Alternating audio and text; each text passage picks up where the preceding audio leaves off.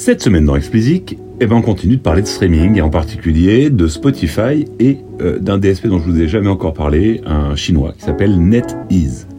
La semaine dernière, nous observions le virage social que semble prendre la firme suédoise. Eh ben, cette semaine, je voudrais également vous parler des chiffres qu'a annoncé NetEase, un DSP donc chinois, et je trouve que ces chiffres bah, viennent renforcer cette tendance. Dans le même temps, les taux semblent se resserrer autour de Daniel Eck, doit faire face à des attaques de plus en plus nombreuses et de plus en plus précises. Alors oui, je le reconnais volontiers, nous avons énormément parlé de Spotify ces derniers temps, et pas toujours en bien. En tant que leader du streaming audio, il n'est pas illogique que les Suédois soient la cible privilégiée des détracteurs du système, et en parler dans ce podcast me semble donc logique. Dans le même temps, toujours en tant que leader incontesté du marché, Spotify est à la pointe de l'expérimentation pour définir le modèle et les fonctionnalités gagnantes pour l'avenir bah, toujours du streaming. Il est donc tout aussi normal d'en parler ici et de se demander quel impact auront ces innovations pour Spotify, pour l'industrie en général et les artistes en particulier. Bref, nous reparlons du virage social aujourd'hui, car NetEase, un DSP chinois concurrent de Tencent et son service QQ Music, a annoncé des chiffres 2021 qui donnent pas le tournis. Alors ce service est assez différent des standards occidentaux et on pourrait le définir en fait comme un hybride entre un réseau social et un DSP tel que nous les connaissons. Vous avez des fonctionnalités sociales permettant bah, bien entendu des interactions riches entre les utilisateurs, mais ils vont plus loin. Alors tout d'abord en permettant aux indépendants d'uploader directement chez eux la musique, ou encore en créant une marketplace pour se vendre en fait des bits entre artistes. Et la barrière entre utilisateurs et créateurs devient de moins en moins nette sur ce type de plateforme, puisqu'il revendique plus de 25% des utilisateurs qui produisent eux-mêmes du contenu. Les résultats sont impressionnants, puisque le groupe chinois annonce avoir augmenté son chiffre d'affaires de plus de 40% en un an. Et sur les 180 millions d'utilisateurs actifs que compte le service, les abonnés ont augmenté de plus de 80% pour approcher les 30 millions. Par ailleurs, NetEase revendique 400 000 artistes qui lui livrent directement leur musique et a pour ambition donc d'être bah, euh, plus qu'un DSP, plus qu'un distributeur, plus qu'un marketplace B2B et plus qu'un réseau social. C'est une espèce de d'hybride, nouvelle forme comme ça de nouvelle forme de service dédié à la musique via les interactions. Le streaming occidental, lui, est assez différent du streaming chinois. On l'avait déjà vu dans un épisode précédent. Toutefois, tout porte à croire que l'un et l'autre bah, jouent gros sur cette capacité à avoir une relation directe avec les créateurs.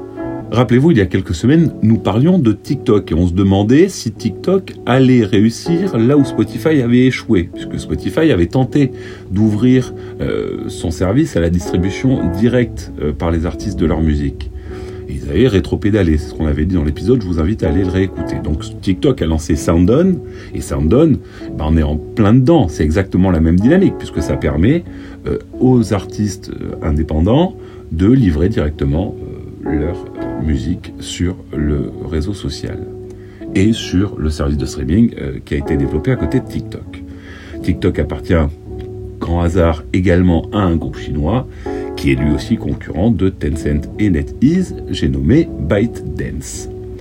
Alors ce que tout cela nous dit en fait, bah, en tout cas pour moi c'est la, principale euh, tendance qu'on peut observer, c'est que l'ajout de fonctionnalités sociales va en fait de pair avec la disparition de barrières entre les utilisateurs et les créateurs.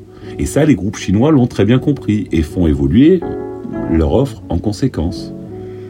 Côté occidental, on peut se demander si l'intégration de fonctionnalités sociales consiste en une adaptation forcée par les enseignements de la pandémie ou d'une réelle vision stratégique pour le futur de la plateforme. Seront-ils suiveurs ou resteront-ils les pionniers qu'ils étaient à l'origine? Et c'est à mon sens le principal challenge qu'ils ont à relever face à ces groupes, en majorité chinois, qui viennent marcher sur leur plate-bande. N'oublions pas par ailleurs que Spotify est au centre de toutes les critiques, en tout cas de la majorité des critiques qui lui sont adressées par l'industrie. Et depuis peu, ces critiques visent personnellement Daniel Eck, PDG, fondateur, qui cristallise, j'ai l'impression, toute la frustration des artistes devant ce sentiment d'être exploités par les DSP. Nous avions fait un épisode complet sur le sujet il y a quelques semaines, je vous y renvoie également. Il a donc été encore personnellement visé, et cette fois-ci, ou à nouveau, je serais tenté de dire, mais sur un autre sujet, par des parlementaires américains qui lui ont adressé une lettre euh, de questions concernant euh, le fameux, tristement fameux, j'aurais presque envie de dire, Discovery Mode, qui n'en finit plus bah, du coup de faire couler de l'encre. Alors petit rappel pour ceux qui n'écoutent pas, et c'est une honte régulièrement ce podcast, Discovery Mode est un outil mis au point par Spotify qui consiste à abaisser le taux de royalties versé pour un morceau en échange d'une plus grande visibilité sur Spotify. Eh ben, les parlementaires euh, pensent que ce système s'apparente à de la publicité déguisée et qu'elle trompe les utilisateurs tout en laissant les artistes devant ce qu'on appelle le dilemme du prisonnier. Alors je vous détaillerai pas ce que c'est ici, je vous propose une vidéo dans la newsletter qui vous explique hyper bien ça sur, sur YouTube. Et moi je ne le savais pas avant cet épisode, mais c'est extrêmement intéressant de comprendre ce que c'est que ce dilemme du prisonnier.